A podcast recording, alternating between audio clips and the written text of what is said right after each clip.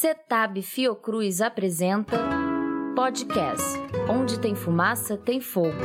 As mazelas da indústria do tabaco, com Vera Luiza da Costa e Silva e Silvana Rubano Turci.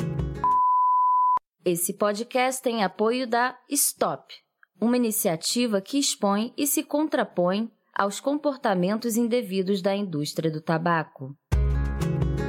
Quarta temporada. Projetos de promoção ao combate ao trabalho infantil e para jovens no ambiente urbano.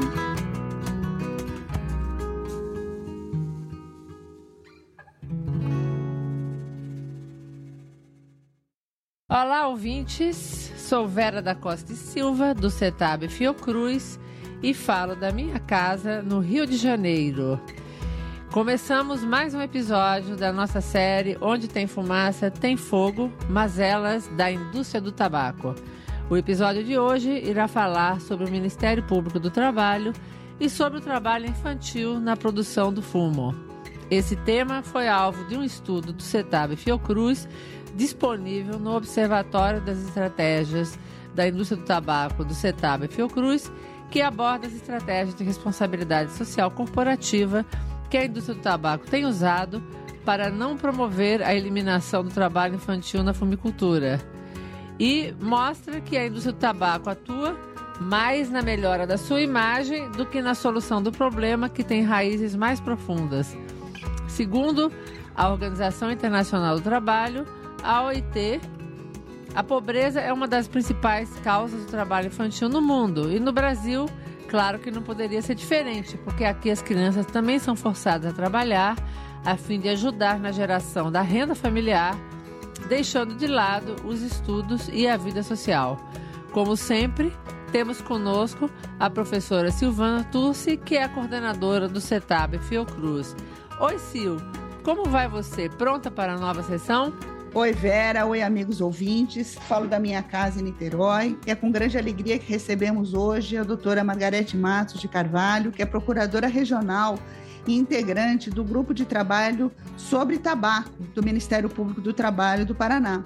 Recentemente, ela foi nomeada procuradora-chefe do Ministério Público do Paraná e convidamos hoje para que ela uh, fale um pouco sobre o, como o Ministério Público do Trabalho tem atuado no combate do trabalho infantil nas plantações de fumo. Os dados do IBGE mostram que no Brasil há mais de 9 mil pessoas, crianças e jovens trabalhando na produção de fumo. E essas crianças e jovens estão expostos a produtos químicos como agrotóxicos, a nicotina presente na folha do tabaco, ao sol. E esse tipo de trabalho existe esforços que levam a problemas posturais, além, é claro, da evasão escolar. Entrevista de hoje. Entrevista de hoje. Seja muito bem-vinda, doutora Margarete. Obrigada pelo convite, meus cumprimentos à Vera, a você, Silvana, e a todos que nos ouvem. Margarete, que prazer imenso tê-la aqui conosco. É, nós temos acompanhado de perto o seu trabalho maravilhoso nessa área, onde você atua desde 1998, quando investigou pela primeira vez irregularidades no setor da produção de fumo. Conte-nos um pouco sobre a sua bela trajetória no Ministério Público do Trabalho. É, é um pouco difícil, né, falar de trajetória pessoal. Vou tentar trazer para vocês aqui algumas impressões, coisas que me marcaram ao longo desse, desse, destes anos todos. Eu entrei na instituição em 1993 e, e em 98 é que eu recebi uma, um inquérito civil público que não falava exatamente do trabalho infantil, mas sim dos problemas é, dos pequenos produtores de tabaco, que já naquela época reclamavam muito do endividamento, do preço baixo pago pelo, pelo produto, da classificação, que no, no entender deles é, é, se classificava numa qualidade muito inferior ao que de fato se entregava, e, e me chamou a atenção a história que eles contavam a respeito do, que, do chamado sistema de integração, que são contratos firmados pelas indústrias do tabaco com os pequenos produtores, estabelecendo uma relação que eles consideram uma relação civil comercial mas que na verdade da coberta é uma relação que eu digo sempre que, que é, traz mais sujeição ao trabalhador do que o próprio contrato de trabalho de uma carteira profissional assinada. E né, conversando com aqueles pequenos produtores, a gente foi alargando o olhar e percebendo que, por se tratar de uma atividade realizada em regime de economia familiar, havia um número significativo de crianças e adolescentes trabalhando na produção. Aqui no Paraná, nós conseguimos encomendar um, um trabalho técnico, um estudo técnico, científico até, pelo IPARDES, que é um instituto de pesquisa estadual, mas estatal, é, que se debruçou durante um período em relação aos propriedades do Paraná. O Paraná, dentre os seis maiores produtores, estados maiores produtores, ele está em terceiro lugar. O maior é o Rio Grande do Sul, depois vem Santa Catarina e o Paraná é o terceiro. E neste estudo do IPARDES, realizado em campo, com, com técnicos, com entrevistadores, é, se concluiu que na, na época é, haviam em torno de duas crianças por, por propriedade, por família. E nós tínhamos também naquela época 32 mil famílias integradas. E aí nós chegamos né, entre 60 e 80 mil, 60 a 80 mil crianças trabalhando no tabaco. Isso foi levado ao Fórum Estadual de Erradicação do Trabalho Infantil, percebemos a gravidade daquilo, eh, fizemos também um, um, uma parceria com o Hospital Pequeno Príncipe, que é um hospital infantil referência no Brasil em tratamento de, de crianças, e com uma equipe de especialista nós conseguimos analisar por amostragem, obviamente, né, crianças, apenas crianças, o foco eram crianças, né, de, de crianças de 0 a 11 anos, é, numa, numa, num trabalho de campo também, mas que resultou depois num, num, numa conclusão dos médicos que participaram, é, de que aquelas crianças elas, elas tinham graves comprometimentos, seja em razão da exposição ao agrotóxico, e aquelas que, que já trabalhavam e que começam a trabalhar em, em torno de 5, 6 anos de idade, elas apresentavam uma estatura muito inferior, comparando com as demais, apresentavam também uma deficiência nutricional muito acentuada, porque quem produz tabaco não produz alimentos, isso é, uma, é, um fato que a gente às vezes não tem essa percepção, né? A gente está falando da agricultura familiar, imagine que uma propriedade que tem, que garanta a sua própria subsistência, ou seja, ela produz quase tudo aquilo que ela precisa consumir para sobreviver. E não é o que acontece em relação a essas pequenas propriedades, porque o tabaco acaba sendo plantado em aço e acaba sendo ao produto. Então, as crianças elas tinham uma deficiência nutricional bastante, bastante grave, talvez até por isso essa baixa estatura, comparando com crianças da mesma idade. E o que mais me chocou na ocasião foi o déficit cognitivo presente em, em todas as crianças, ou seja, a idade intelectual bem diferente da idade biológica. Isso significa que as crianças de, que, que das famílias produtoras de tabaco, em razão das condições de trabalho que são, que são impostas e, e da idade, né, da, da, começa a trabalhar muito cedo, mesmo estando na escola, nem todas estão, elas não conseguem aprender, mesmo indo para aula, mesmo né, com o esforço dos professores, por conta desse déficit cognitivo. E isso vai levar, além do trabalho infantil, também ao abandono escolar, porque criança que não aprende, não entende que a professora está ensinando, ela vai desistir, não vai se sentir motivada a continuar participando né, da, da, escola. E aí isso talvez explique um pouco também a baixa escolaridade das famílias produtoras do tabaco. Aí um último estudo, e esse talvez né, até hoje quando eu falo ainda me emociono, é um trabalho realizado no Rio Grande do Sul por uma médica, a doutora Rosa Maria é, Wolf. Wolf, uhum. né? Vocês conhecem Eu lá? conheço, uhum. Ela fez um trabalho durante anos, né? Ela acompanhou da, acompanhou da Vigilância e Saúde do Trabalhador do município do Rio Grande do Sul, e o, o, estudo dele, o estudo dela, que é um estudo científico que foi publicado, dá conta de que as crianças das famílias produtoras de tabaco e também os adolescentes, eles apresentam, em média, 17 sintomas diferentes associados a essa exposição. Seja um agrotóxico que está permanentemente na área, são quase 17 aplicações numa safra, seja em, em, em razão da, da, da, doença da folha verde, e esses 17 sintomas é, passam desde de visão turva, de dor no estômago, de vômitos, de frio.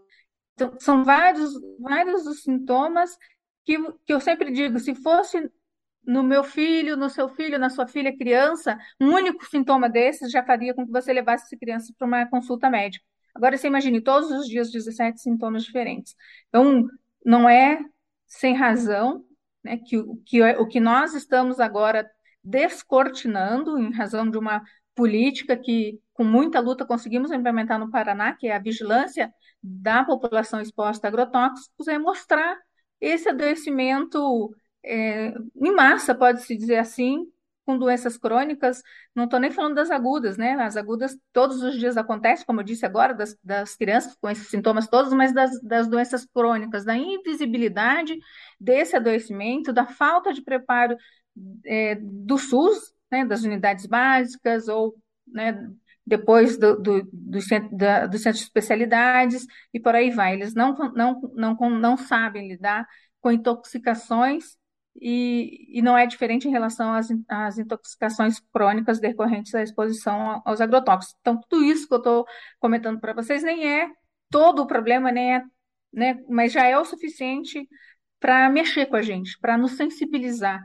E, e, eu, eu fiquei realmente assim impressionada com o descaso também das políticas de governo em relação a essas famílias produtoras, porque a parte de assistência técnica, que é uma obrigação do Estado, é uma política pública que o Estado tem que garantir para a agricultura familiar, o Estado abandonou há muitos anos. Nós estamos falando lá né, do início de 1900 e, e, e qualquer coisa. Então, como não tem política pública que chega para a agricultura familiar, essas transnacionais, elas chegam muito antes, e aí oferecendo aquilo que o Estado não oferece, mas também tornando essas famílias reféns, e o Estado continua fechando os olhos para essa situação, porque é uma situação cômoda. Deixa que, deixa que as indústrias transnacionais cuidem né, deste problema que nós não queremos enfrentar. Mas nós precisamos nós precisamos enfrentar, como, né, como foi colocado aqui, há bastante tempo que a gente tem falado a respeito disso, e hoje o Ministério Público do Trabalho é, é, está como, é, no nosso grupo de trabalho, que se transformou num grupo especial de atuação finalística para a responsabilização das indústrias. Nós estamos agora com uma outra forma de encarar o problema como cadeia produtiva, uma cadeia produtiva que enriquece com a exploração de pequenos agricultores, com a exploração de crianças e adolescentes, uma exploração que não é negada, que nós temos facilidade de demonstrar, está escancarado, inclusive o diagnóstico que fizemos no âmbito desse grupo de trabalho, ele também demonstra isso. E essa, e, e essa discussão vem no sentido do, da discussão também na organização das Nações Unidas a respeito de empresas transnacionais e respeito aos direitos humanos. Tivemos as primeiras diretrizes no ano de 2011, é, tivemos agora recente uma posição da, da Comunidade Econômica Europeia em relação à responsabilidade das empresas com violações de direitos humanos, inclusive fora da comunidade da, da Europa, isso vai ter um impacto também em relação ao tabaco, então nosso foco vai ser muito voltado para isso. Ah, não é só responsabilidade social. As empresas têm o dever de diligência, de adotar processos, mecanismos, estratégias de garantir que nessa cadeia produtiva não tenha nenhuma violação de direitos humanos, incluindo aqui o trabalho infantil, o trabalho escravo, que também já tem sido detectado em algumas propriedades, e, e para além disso, né, é mudar também essa relação é, é, em relação aos, aos, pequenos produtores, essa relação contratual tão desigual que mantém pequenos produtores endividados enquanto a indústria, a indústria bilionária, né, que tem uma, uma, um resultado econômico bastante significativo. Então, o dinheiro fica todo no topo da cadeia e na base da cadeia produtiva nós temos aí os, é, milhares e milhares de famílias, hoje são em torno de 150 mil famílias integradas às indústrias do tabaco, é, que sofrem todo tipo de, de violação, né, que, que, como eu disse, vai do endividamento ao comprometimento da saúde, um comprometimento que é para sempre, que é, vai ter que fazer um tratamento para sempre, com bastante cuidado e bastante atenção da, da, das equipes de saúde. E somado a isso, né, o Brasil figura entre os principais países plantadores de fumo do mundo. Né? Lidera em termos de beneficiamento, de exportação, de folhas principalmente. Né? As seis multinacionais que controlam a produção mundial de tabaco têm operações no Brasil e movimentam cerca de 700 bilhões de dólares ao ano. E no Brasil, estima-se que há mais ou menos 150 mil famílias de pequenos produtores familiares em regime de contrato de integração, cultivando tabaco. E muitos dependem, como você falou, não plantam alimento e viram o tabaco uma monocultura, como forma de sobrevivência. Então, estabelecendo um contrato com essas empresas. Eu gostaria que você comentasse sobre como se estabelece essa relação entre a indústria e o pequeno agricultor e como você vê o equilíbrio das obrigações e direitos nos contratos estabelecidos por eles.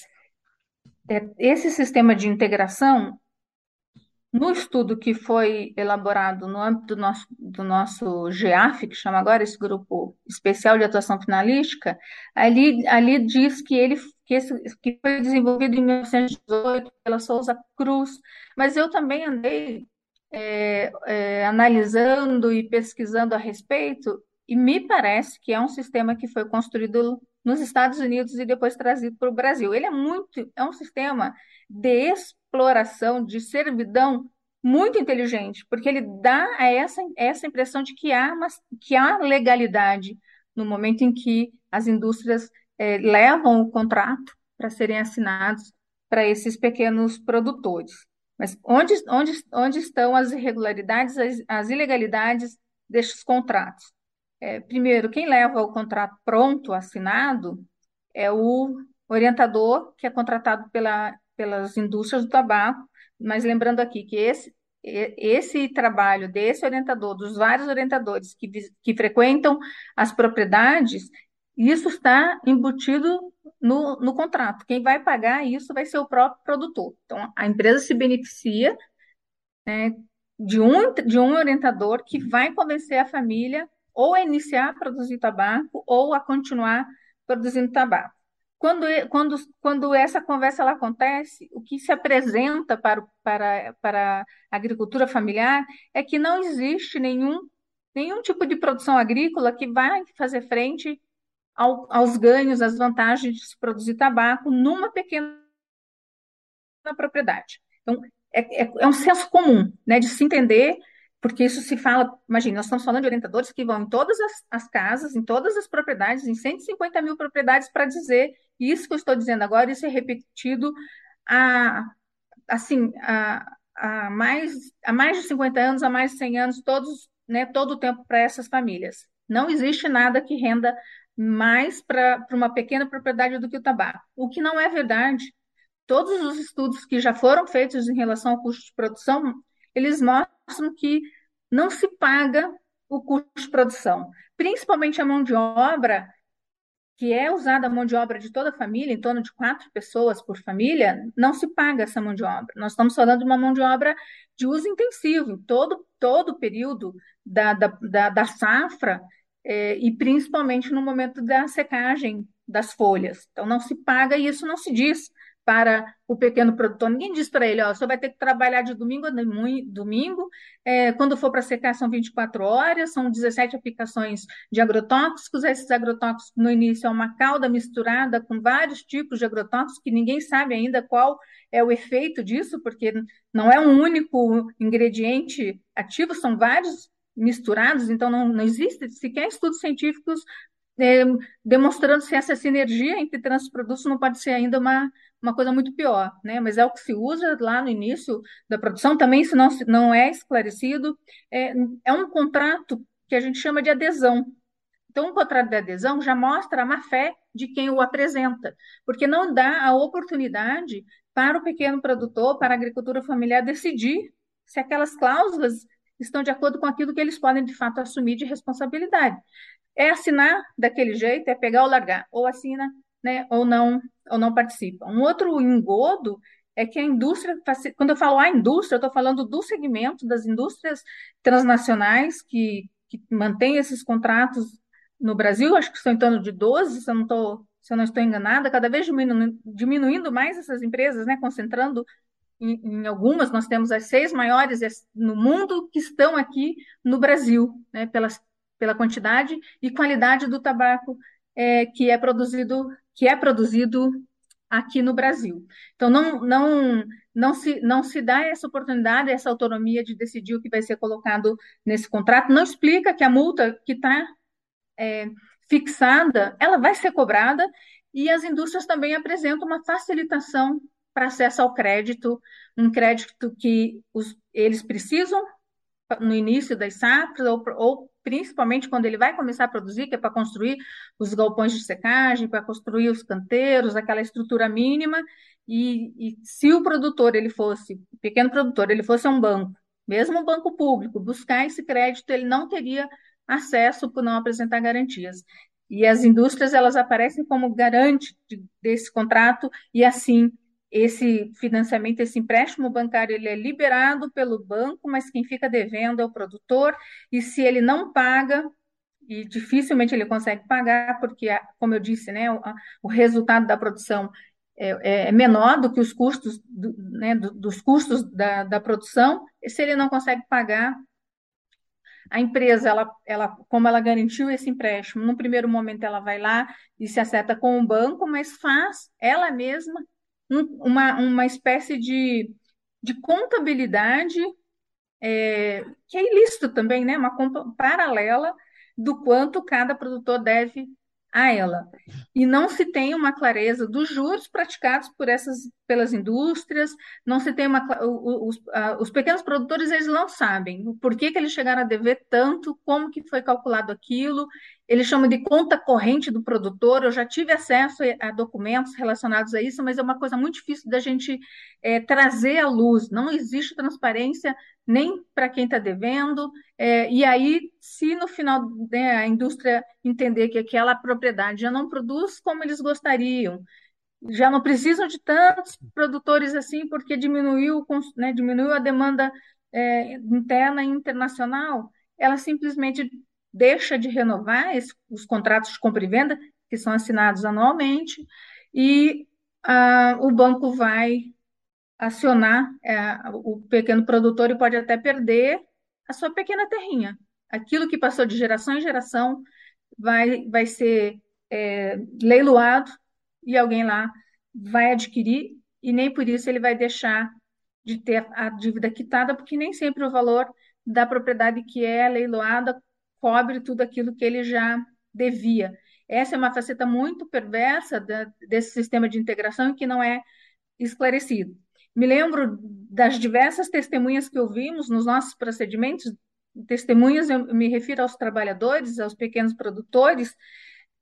Eu apresentei o contrato, apresentei a fórmula que é realizada para pagamento, como que faz, né, toda aquela a classificação com produtividade, com né? São vários, vários, vários os pontos que são colocados e eles não, não compreendem os contratos. A escolaridade deles, de no máximo quarto, quinto ano do ensino fundamental, não, não lhes permite a compreensão que eles precisaria, precisariam ter em relação a esses contratos. E, além disso, além do endividamento, que é o principal fator de manutenção dessas, dessas, dessas famílias na produção de tabaco, nós temos também é, essa, essa a questão da exclusividade. A, exclusividade a, a, cláusula de exclusividade, ela mantém também o, o, o, produtor atrelado à indústria que assinou com ele aquele contrato. Se, se o produtor ele não concordar com a classificação que vai interferir no preço, é, a indústria ela pode inclusive entrar com ação de arresto e a justiça atende prontamente essas ações e vai lá o oficial de justiça com um caminhão retirar a produção sem que o produtor queira entregar pelo preço que a indústria quer pagar. Não é nem pelo preço, que o preço já se sabe com antecedência, tem cinco anos que esse preço não, alterar, não, está, não se altera, mesmo com a alta do dólar, porque nós estamos, o tabaco ele é negociado como commodity na Bolsa de Valores, né, e esse valor também não tem sido pago. Mas diferente dessa desse momento em que as indústrias estavam à procura de maior quantidade, neste momento agora a gente já vive um, uma, uma situação diferente um pouco.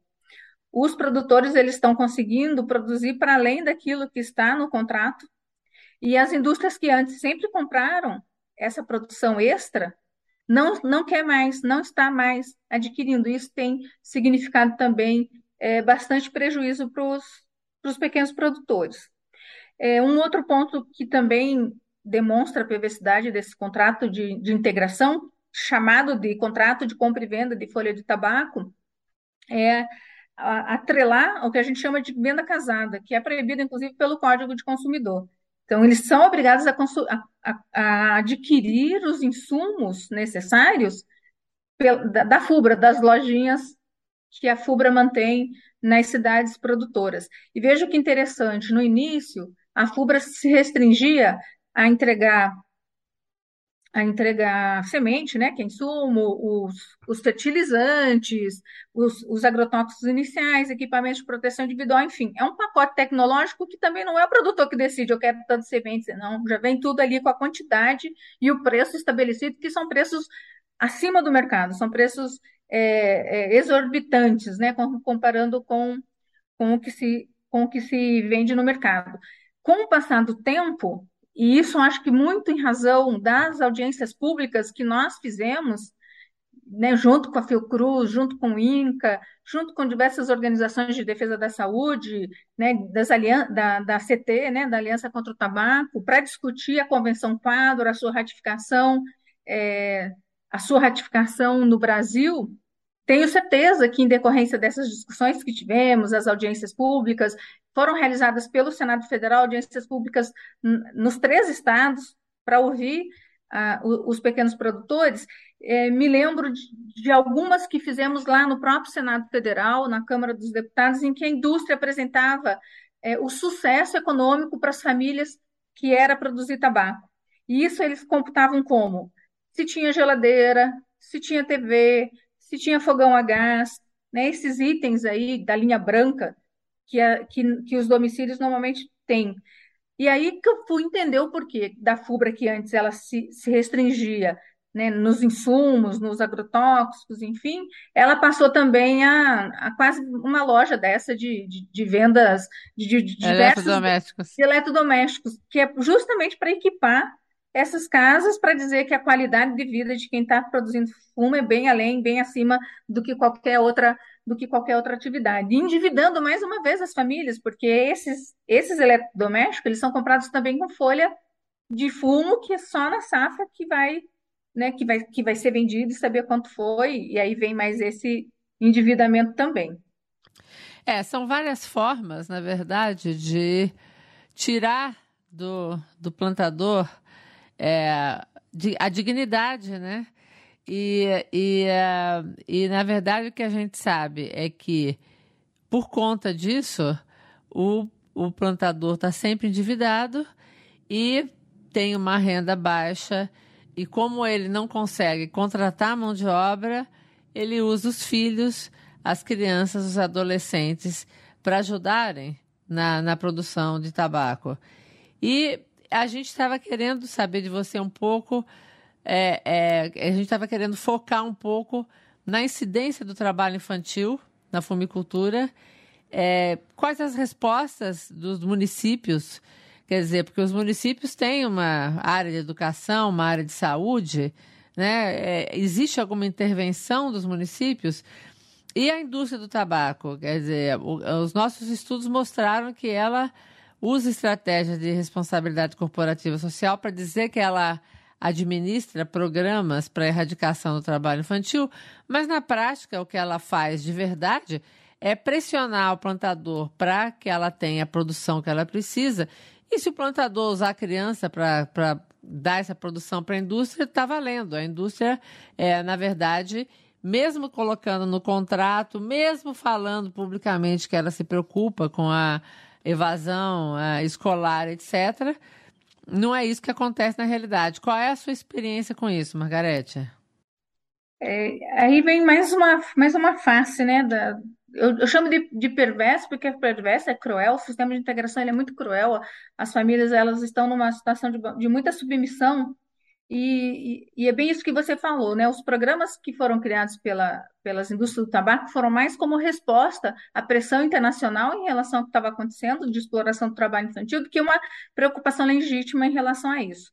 E, e assim, a gente tem uma clareza de que interessa à indústria do tabaco a mão de obra dos adolescentes, porque eles estão num vigor físico que os pais já não têm mais.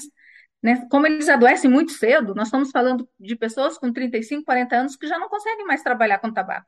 A intoxicação crônica não permite mais ter exposição com agrotóxico. Eles precisam colocar seus filhos. E os adolescentes, eles têm, né, comparando com criança ou com esses adultos já adoecidos, um vigor físico que interessa muito a indústria do tabaco. Isso nós percebemos quando discutimos o decreto 6481 em 2008, que é o, o, o que regulamenta a Convenção 182 é, da Organização Internacional do, Traba do Trabalho define as piores formas de trabalho infantil, ou seja, as atividades que são proibidas a menores de 18 anos. E conseguimos, na discussão que foi feita, na época foi com a participação, é, não digo popular, né, mas das entidades defensoras é, das crianças e adolescentes na luta contra o trabalho infantil, nós conseguimos incluir todas as etapas da produção que não tinha antes.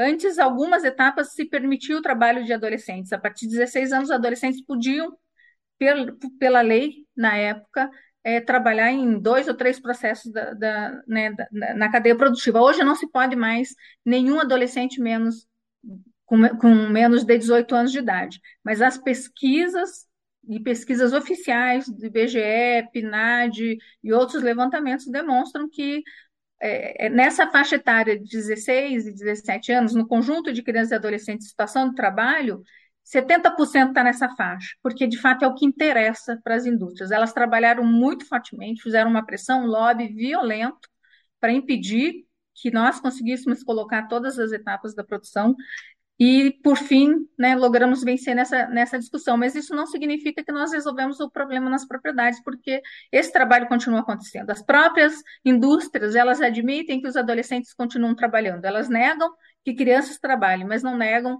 que os adolescentes trabalham. E isso porque as crianças, elas costumam trabalhar na, na safra, no período de maior demanda de mão de obra, que coincide com recesso escolar, e a gente não tem nem como fazer essa verificação se as crianças estão deixando de ir para a escola, porque é férias. Então, elas estão em férias, mas na verdade estão trabalhando com as famílias.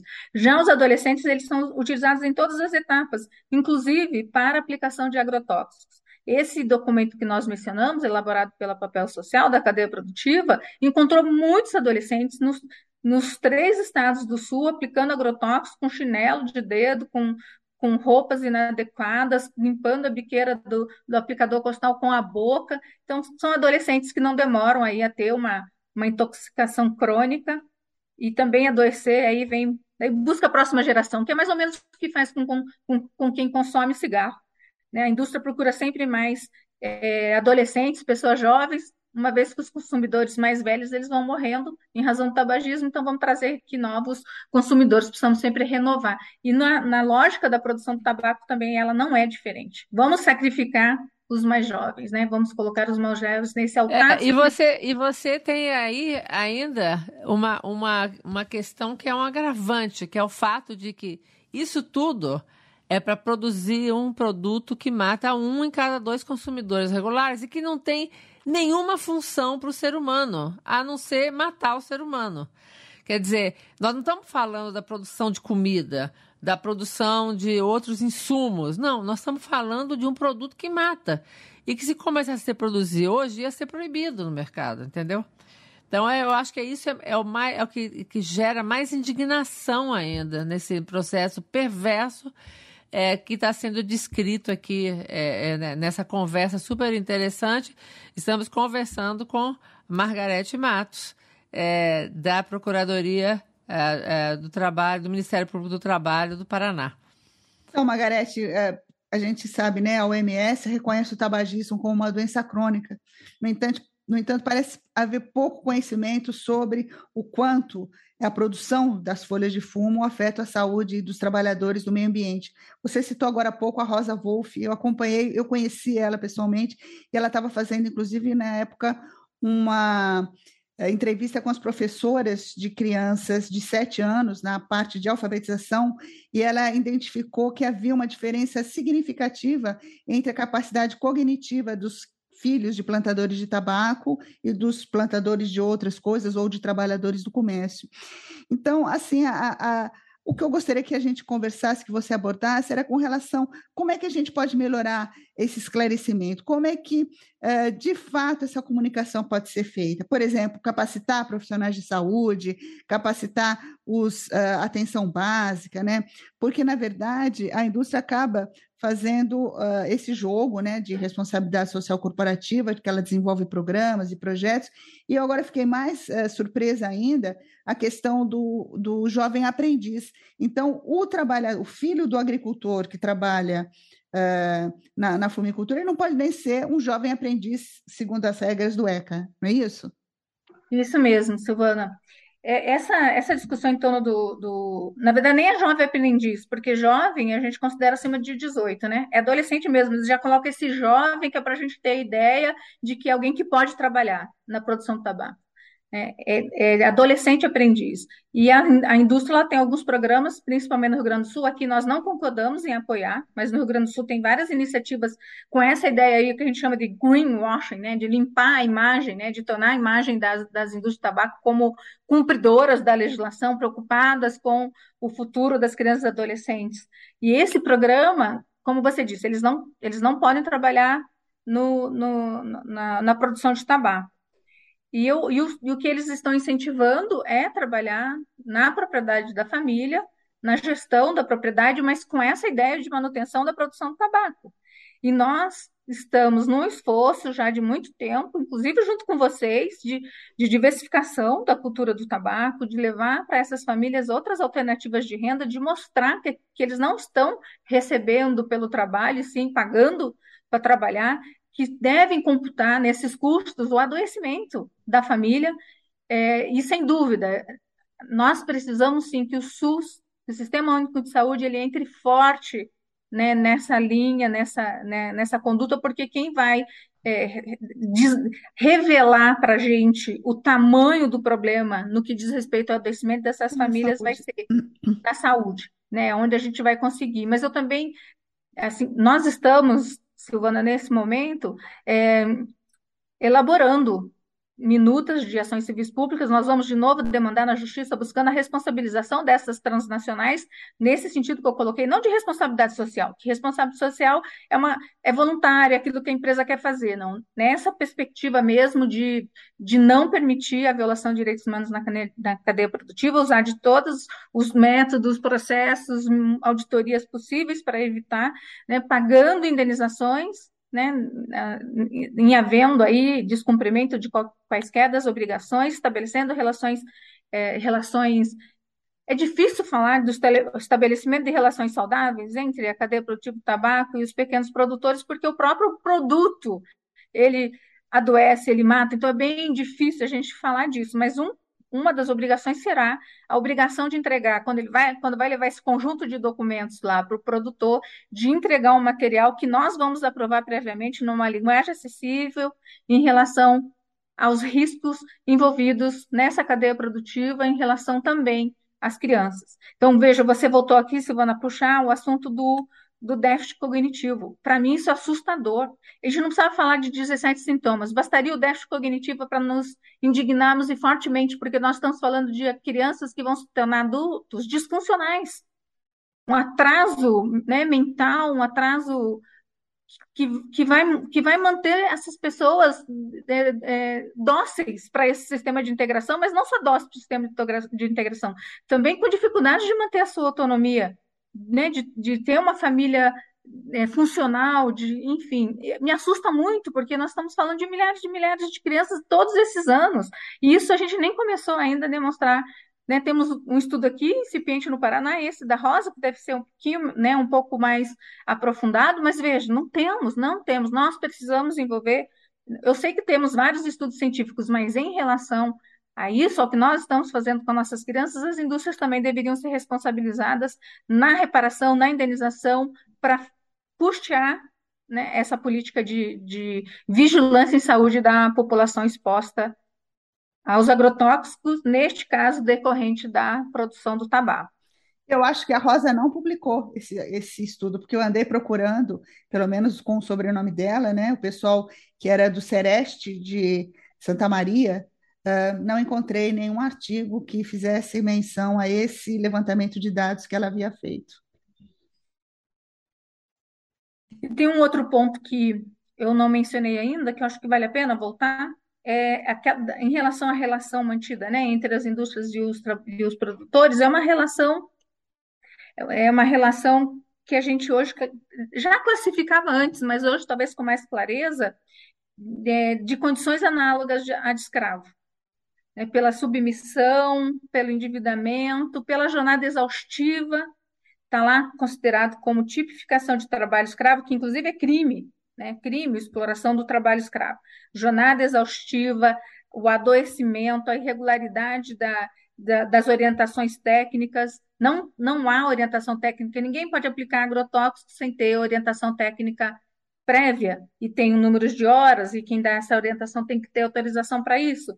Enfim, é, então existe, além do trabalho infantil, também o trabalho escravo nessa cadeia produtiva, não só decorrentes do, da, da, da sujeição a esse contrato, mas também quando determinada família não consegue é, dar, dar conta da produtividade que ela tem que ter, ela contrata mão de obra de terceiros, está contratando mão de obra de terceiros. Mas é, quem é essa mão de obra? Eles estão contratando adolescentes. Porque é o que tem disponível, porque é o que tem força de, além de trabalhar na propriedade da família, trabalhar na propriedade dos vizinhos, de alguém da localidade. Então, as operações de trabalho escravo realizadas no ano passado, e que deve ter continuidade nesse no próximo ano, têm resgatado adolescentes é, em condição de trabalho escravo em algumas propriedades, não só adolescentes, adultos também, porque é uma hiperexploração. Então já é né, um, um grau mais avançado ainda de trabalho escravo nessa cadeia produtiva. É, isso tudo é, isso tudo é, é, é muito é muito é, triste, principalmente porque é muito pouco conhecido, né? Eu acho que essas coisas não vêm muito a público. E, e assim, isso não é uma isso não é uma questão que acontece só no Brasil. Esse sistema integrado acontece em vários outros países da África, da Ásia, enfim, onde a indústria é, se posiciona, principalmente as, as multinacionais, né? É, e assim, os consumidores mesmo do, do, do, primeiro mundo, eles têm pouca informação sobre isso. Se a gente tivesse é, pudesse passar uma informação maior, isso seria mais ou menos como a questão do, do, do, uso de peles, né? Onde o consumidor não usa porque não quer que se mate um animal selvagem. Não devia usar cigarros porque não quer que as pessoas em países em desenvolvimento morram e sofram e fiquem retardadas por conta de, desse tipo de, de questão. E é dentro desse foco que a gente viu que vocês produziram em 2020 o Vidas Tragadas, né, que é um documentário sobre isso e que mas que aborda parte dessa equação, né? Eu acho que você traz muito mais coisas novas nessa nossa conversa aqui do que a gente viu no Vidas Tragadas. Mas aí a gente está querendo saber um pouquinho é, é, de como desse projeto, enfim, e é, se esse documentário gerou respostas nesse enfrentamento, se ele na verdade ele ajudou é, nesse processo de informação. E eu queria voltar para uma questão que é, não é, que eu acho que talvez valha a pena a gente se concentrar um pouco também, que é sobre como é que os, as, as prefeituras é, é, desses, dessas, é, desses municípios plantadores de tabaco atuam em relação a isso. Né? Como é que as unidades de saúde, as escolas, enfim, como é que o setor público ele aborda esse problema. Perfeito, Vera, muito bem lembrada. A Silvana já tinha mencionado isso, a gente vai falando, acaba esquecendo todos os tópicos. É, existe uma associação né, de municípios plantadores de tabaco. Eu acho que o atual presidente, inclusive, é aqui do Paraná, se não, tô, se não estou enganada, mas o que a gente percebe é que as indústrias do tabaco elas fazem uma, uma cooptação de autoridades públicas, de prefeitos, consegue eleger deputados, deputados estaduais, deputados federais, senadores. Né? O Heinz era deputado federal, né? acabou se tornando aí um, um expoente né? na defesa da, da, da, indústria do tabaco no Senado, e, e é o que acontece também com os prefeitos. Então, é muito difícil a gente discutir o tema dos municípios. Mas, enfim, então o que a gente tem é isso mesmo: prefeitos cooptados que defendem a indústria do tabaco com unhas e dentes, com unhas e dentes. Se existe algum tipo de adoecimento, isso não aparece, não há interesse em, em, em trazer à tona. Acho até que deve ter orientação em sentido contrário de passar para debaixo do tapete. É, se algum produtor ele é entrevistado, se ele aparece num, né, numa entrevista de rádio ou num, como no documentário Vidas Tragadas, ele depois ele sofre perseguição no município, seja por parte da, das autoridades públicas que, que, que veem como risco né, a, a produção, mas tem uma coisa interessante em relação a isso, que é o seguinte: se nós olharmos o IDH dos municípios produtores, a, a renda dos, da, das famílias que produzem tabaco, a escolaridade, tudo leva a uma conclusão. Quem enriquece é só a indústria do tabaco. O município não enriquece, é, não, né, as famílias elas não enriquecem, pelo contrário, elas adoecem, ficam cada vez mais pobres, são municípios pobres, sem contar que nós temos aí essa legislação esdrúxula, que eu espero que seja revisto, de não, de não pagar né, é, impostos no, no, que é exportado. E o Brasil exporta em torno de, 70, de 80% da sua produção para outros países, não paga imposto de exportação. Isso é um absurdo, porque aqui nós ficamos com todos os problemas relacionados a uma, uma produção que tem impacto ambiental muito forte, né? Precisa de lenha para secar folha, essa lenha é cortada da pequena propriedade, então o desmatamento é muito grande. A fumaça gerada pelas, pelos fornos também é uma, uma fumaça que, que a gente pode somar, né, essa, essa, essa discussão das mudanças climáticas, são, são fumaças altamente tóxicas, porque junto tem agrotóxico, e eu queria, em relação aos agrotóxicos, falar de forma muito contundente, porque a indústria, ela, toda vez que a gente fazia essa, essa interpelação, ela via, vinha com a história de que o tabaco usa menos agrotóxicos do que o moranguinho. Né? E não é verdade. Nós temos estudos da Universidade Federal do Mato Grosso, do núcleo lá de saúde coletiva, que mostra que o, o, o tabaco ele usa em torno de 60 litros por hectare acima de qualquer outra coisa que é produzida. Inclusive algodão e soja não usa essa mesma quantidade. É o que mais usa agrotóxico, considerando essa proporção litro hectare, nem, nem estamos considerando é, por consumidor. Né? Então, acho que a gente precisa discutir isso passou do momento do governo brasileiro assumir essa responsabilidade, da indústria ser taxada, dela ser responsabilizada pelos, pelos adoecimentos e, e por indenização também desses trabalhadores. Nós tivemos recentemente uma vitória muito importante na Justiça do Trabalho, uma ação que começou há muitos anos atrás, é, que, é, que diz respeito à Lídia, a Lídia, que é uma produtora, é, ela, ela tem uma, um, uma doença, uma doença crônica, que não consegue mais trabalhar e, e tem até um documentário sobre o flagelo que ela passou, né, um verdadeiro calvário para chegar no diagnóstico, para chegar a receber é, uma, uma indenização mensal para custear pelo menos os remédios que ela precisa, aqueles que não tem mais na farmácia popular, não tem mais é, no SUS. E, e, ela, e foi recente, né? Essa decisão foi recente, uma sentença que merece ser compartilhada que reconhece o adoecimento em razão da exposição dos agrotóxicos, reconhece a responsabilidade da indústria que assinou o contrato com a família dela, porque ela trabalhou desde criança, terão que pagar uma indenização muito significativa, seja uma pensão mensal, seja um valor de indenização né, pelo conjunto do que aconteceu com a, com a vida dela, vem para vem com certeza com recurso aqui para o Tribunal Regional do Trabalho no Paraná, mas nós temos muita muita expectativa de que seja mantida essa condenação e nós precisamos desses precedentes para que outras pessoas também busquem essas indenizações. Acho que só quando doer no bolso das indústrias, quando a gente conseguir indenizações significativas, como acontece nos Estados Unidos, que são indenizações milionárias, talvez a gente vai conseguir um pouco, um pouco mais é, de respeito né, a quem produz no campo o tabaco, embora nossa luta aqui, como eu disse, seja pela diversificação, produzir alimentos, alimentos sem venenos, que a família possa né, sobreviver desse, desses produtos, se alimentando ou vendendo o excedente. Né? Essa é a nossa luta neste momento. No estudo sobre responsabilidade social corporativa e o trabalho infantil publicado, já está publicado até no site do Observatório, nós fizemos então um levantamento de vários documentos e de vários estudos.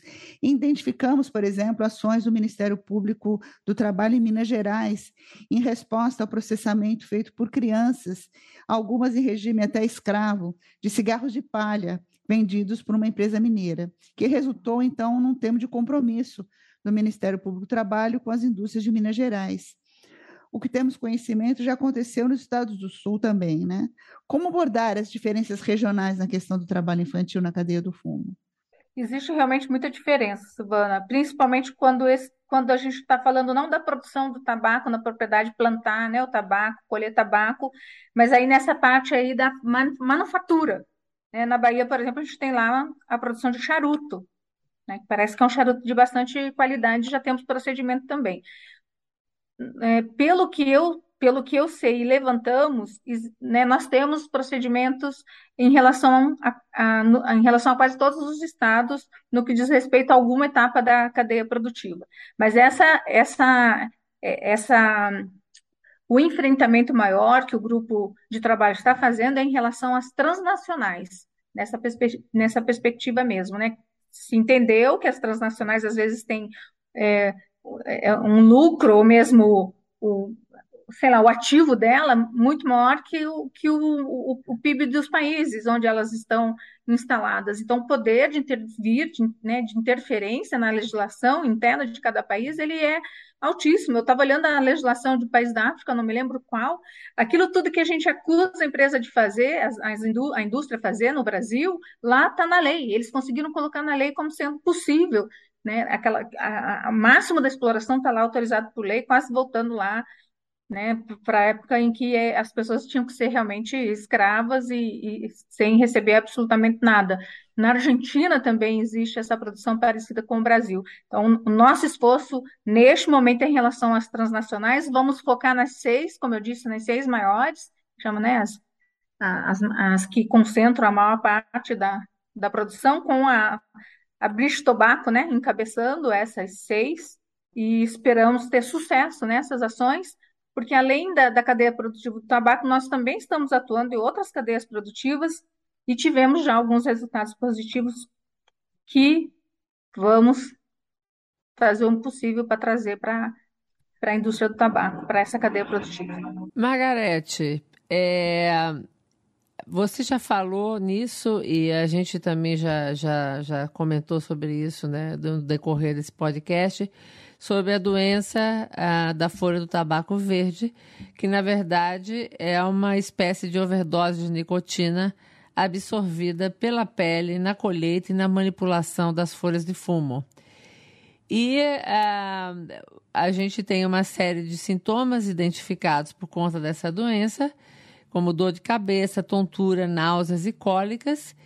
E esse, essa doença foi descrita no Brasil, não só no sul, mas também como no nordeste é, do país. E ela dura alguns dias e pode afetar a mesma pessoa repetidas vezes.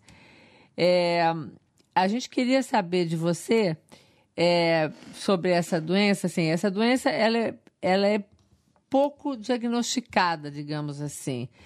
Você acha que o sistema de saúde está preparado para diagnosticar essa doença? Esse sistema de saúde nas regiões produtoras de fumo, é, a, gente, a gente teve é, é, denúncias de que os profissionais de saúde tinham medo de é, declarar, notificar esse tipo, de, esse tipo de doença. Isso corresponde à verdade? Você tem observado isso? Como eu posso dizer para você, essa política né, que, que tem no Paraná de vigilância da população exposta, vigilância em saúde da população exposta aos agrotóxicos, tem um recorte bem específico para o tabaco, porque além do agrotóxico tem esse problema que você traz aí da doença da folha verde. Eu não sei se é, se é medo dos médicos de, de fazer constar, ou se é mesmo decorrente de, de uma consulta de uma consulta feita às pressas, em que não se faz anamnese, não se questiona o que faz, o que produz, como, como que se dá essa é, atividade, se tem contato né, com a folha úmida, precisa colher né, a folha. É, do orvalho. Do, quando tá o orvalho aumenta, aumenta a incidência da, da, da exposição. E nós temos, inclusive, um estudo feito pela Fiocruz, o professor Marcelo Moreno é, é, trabalhou muito nisso e fez desenvolver um protocolo para diagnóstico da doença da folha do tabaco verde. Um trabalho muito bonito, bem feito, no Paraná mesmo. Não sei se é esse estudo, mas veja que interessante, né? Nós estamos falando da quantidade alta de uso de agrotóxicos, que já dá, né, um, que já, só por isso já, já ocasiona vários problemas de saúde, inclusive com intoxicações agudas, diárias, mas no contexto da análise de, de, de todas as intoxicações agudas analisadas, 67% correspondia à doença da folha verde.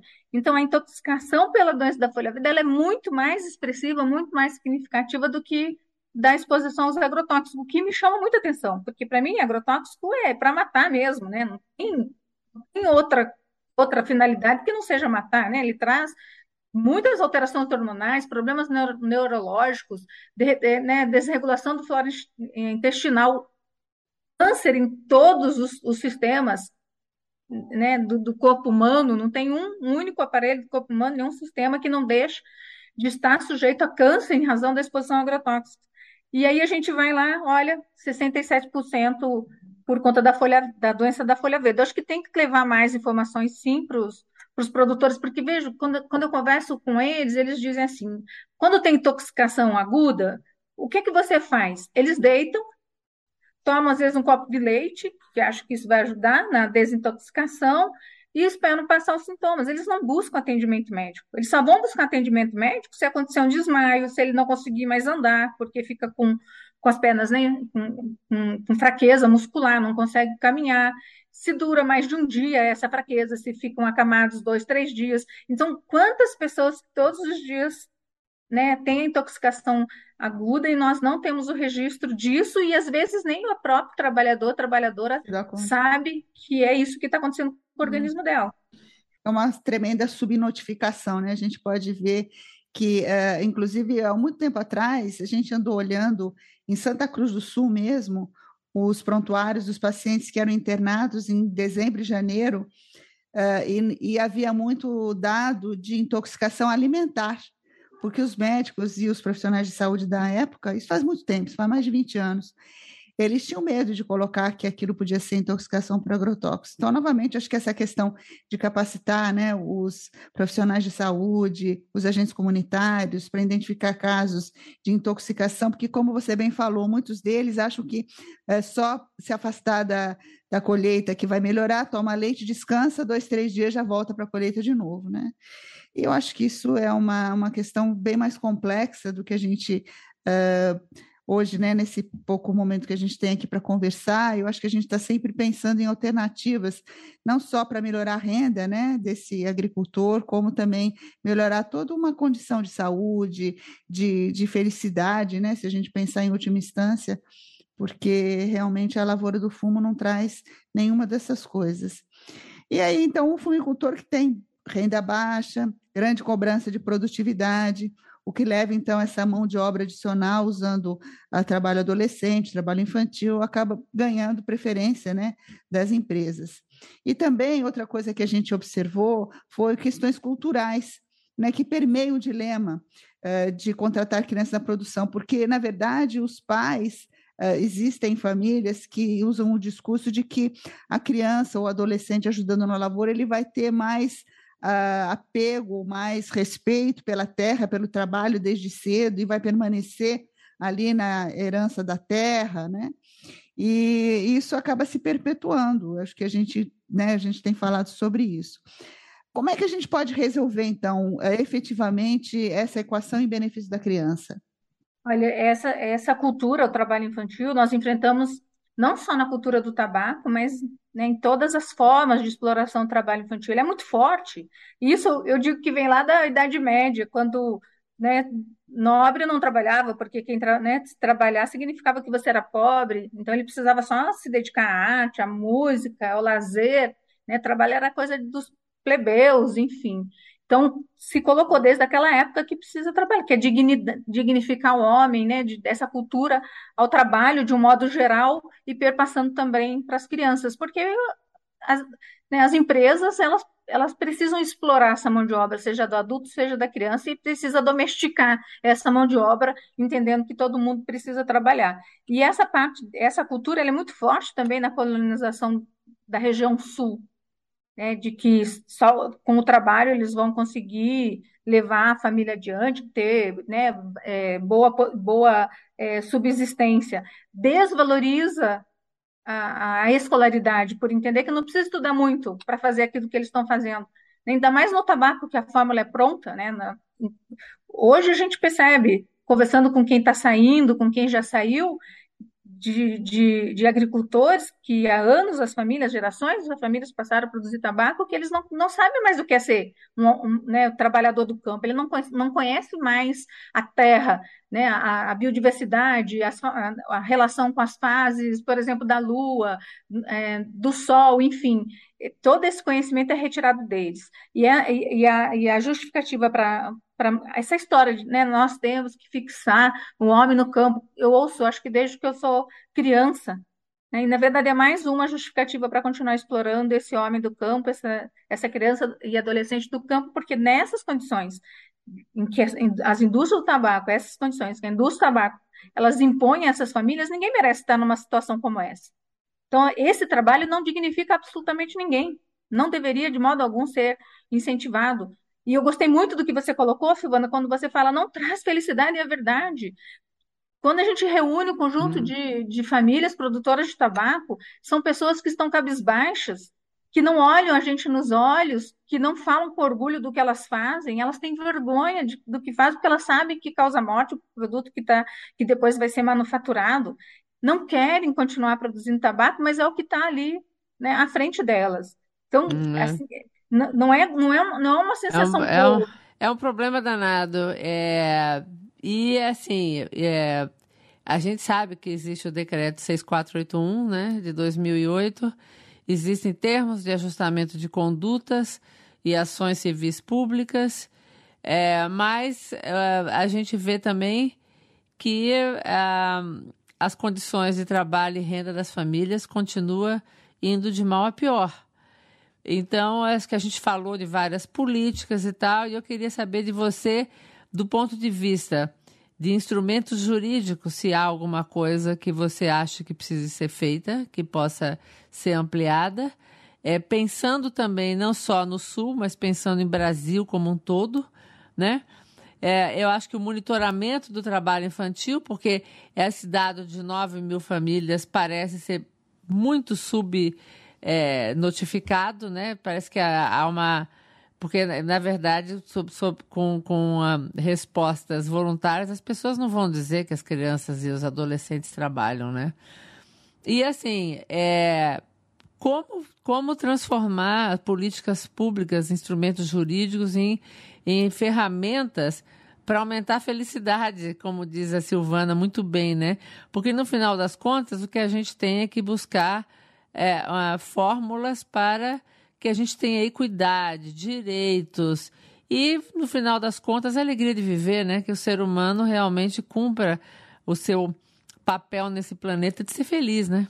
Olha, eu poderia dizer, é, Vera, que na, qualquer cadeia produtiva que envolve, seja transnacionais ou grandes empresas nacionais mesmo, o principal, principal problema é a pobreza.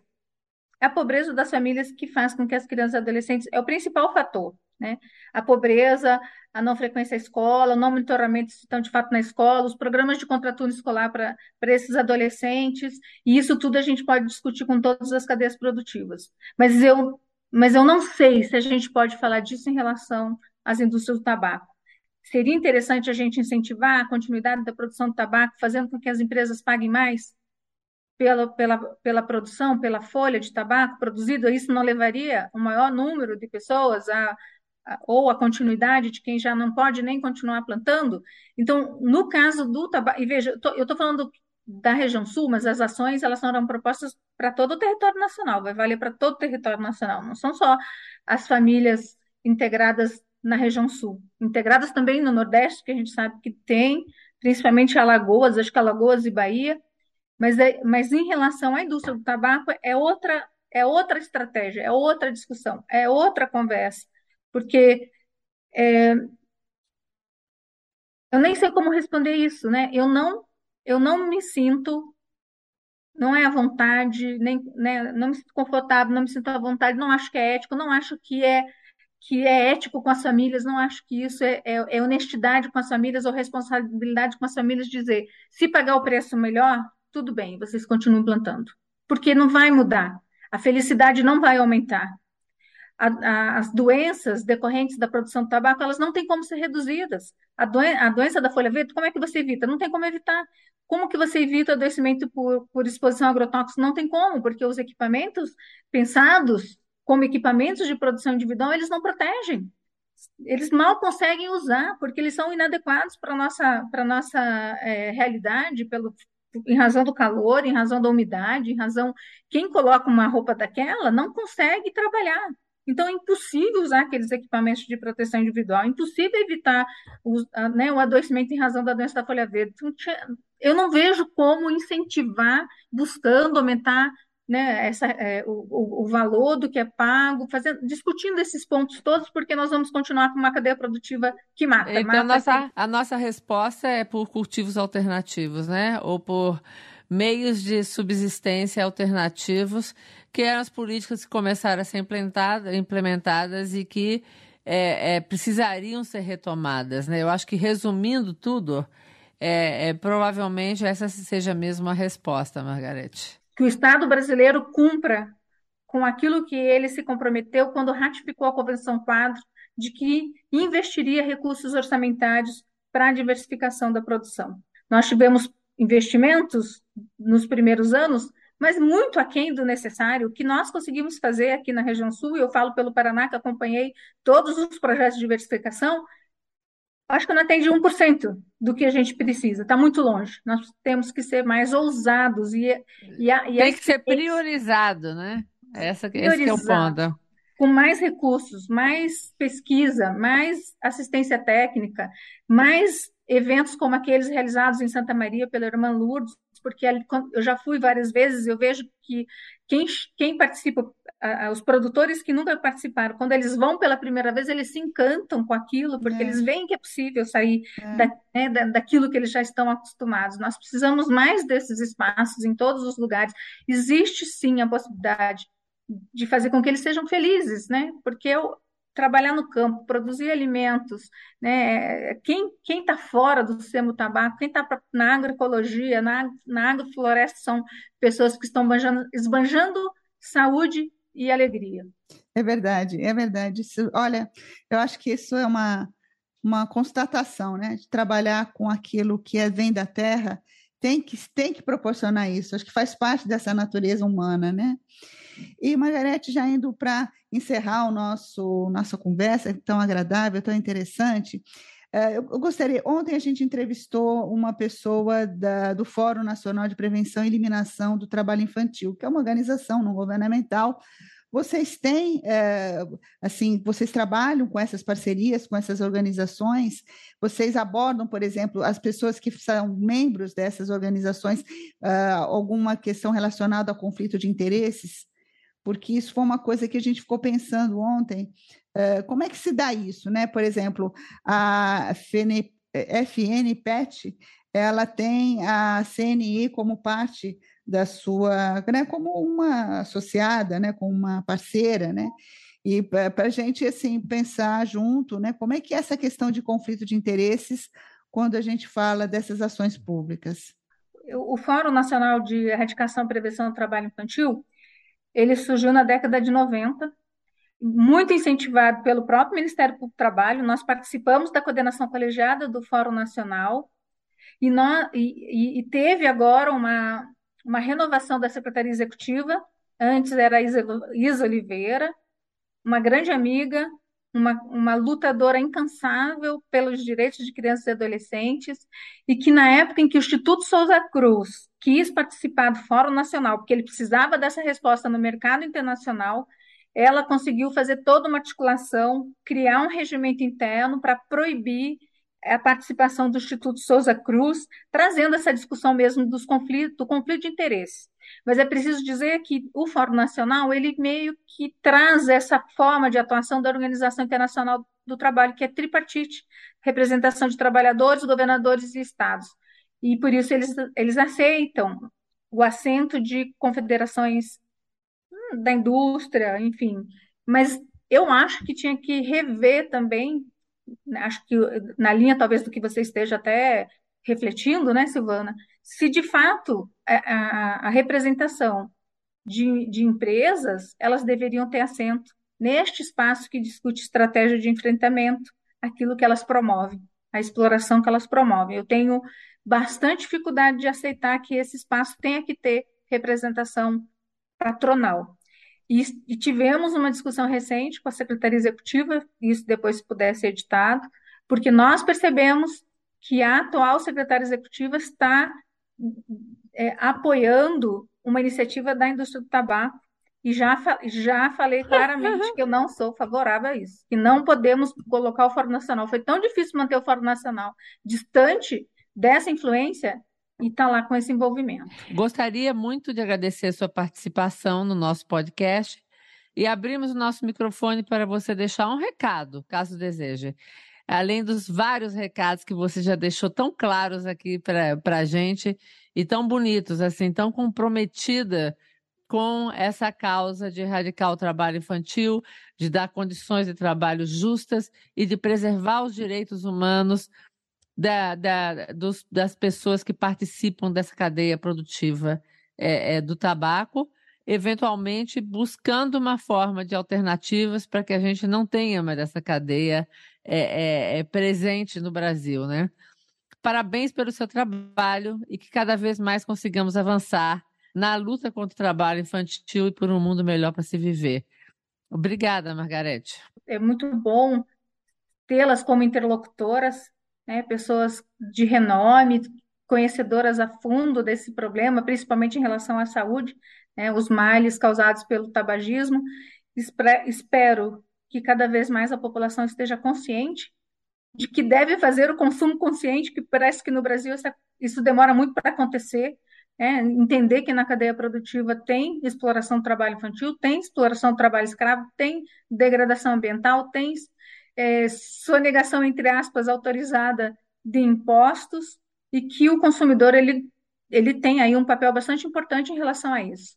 Que a, a área médica também esteja mais atenta ao que está acontecendo em relação à saúde das famílias produtoras de tabaco e, e, e trazer de novo aqui um, um, um reforço né, a todas as entidades que estão atentas e na luta pela defesa dos direitos das crianças, pela defesa dos direitos humanos, pela defesa ambiental. É um compromisso, né? Nós temos aí o Pacto Global da Agenda 2030, todos com um compromisso de fazê-la acontecer e que em 2025 todas as formas de trabalho infantil sejam de fato erradicadas, a começar pelo tabaco. Muito obrigada. Muito obrigada, Margarete. Muito obrigada a todos que ficaram conosco até agora. Não se esqueçam de visitar a página do Observatório do Tabaco, do CETAB Fiocruz, para acessarem o conteúdo sobre trabalho infantil e outros conteúdos sobre as estratégias de marketing usadas pela indústria do tabaco. Os demais episódios dos nossos podcasts estão nas principais plataformas de streaming de áudio, caso tenha interesse em ouvir. Um grande abraço a todos e muito obrigada. Cetab Fiocruz apresentou o podcast Onde tem fumaça, tem fogo. As mazelas da indústria do tabaco. Esta série de podcasts é produzida pelo Centro de Estudos sobre Tabaco e Saúde da Fundação Oswaldo Cruz. Roteiro: Ana Paula Richter, Luiz Guilherme Hasselmann, Silvana Rubano Turci e Vera Luiza da Costa Silva. Trilha sonora: Paul da Costa. Edição e finalização: Felipe de Castro. Voz: V. Carvalho. Dá pra ver que a vida passa, nuvem no vazio do céu.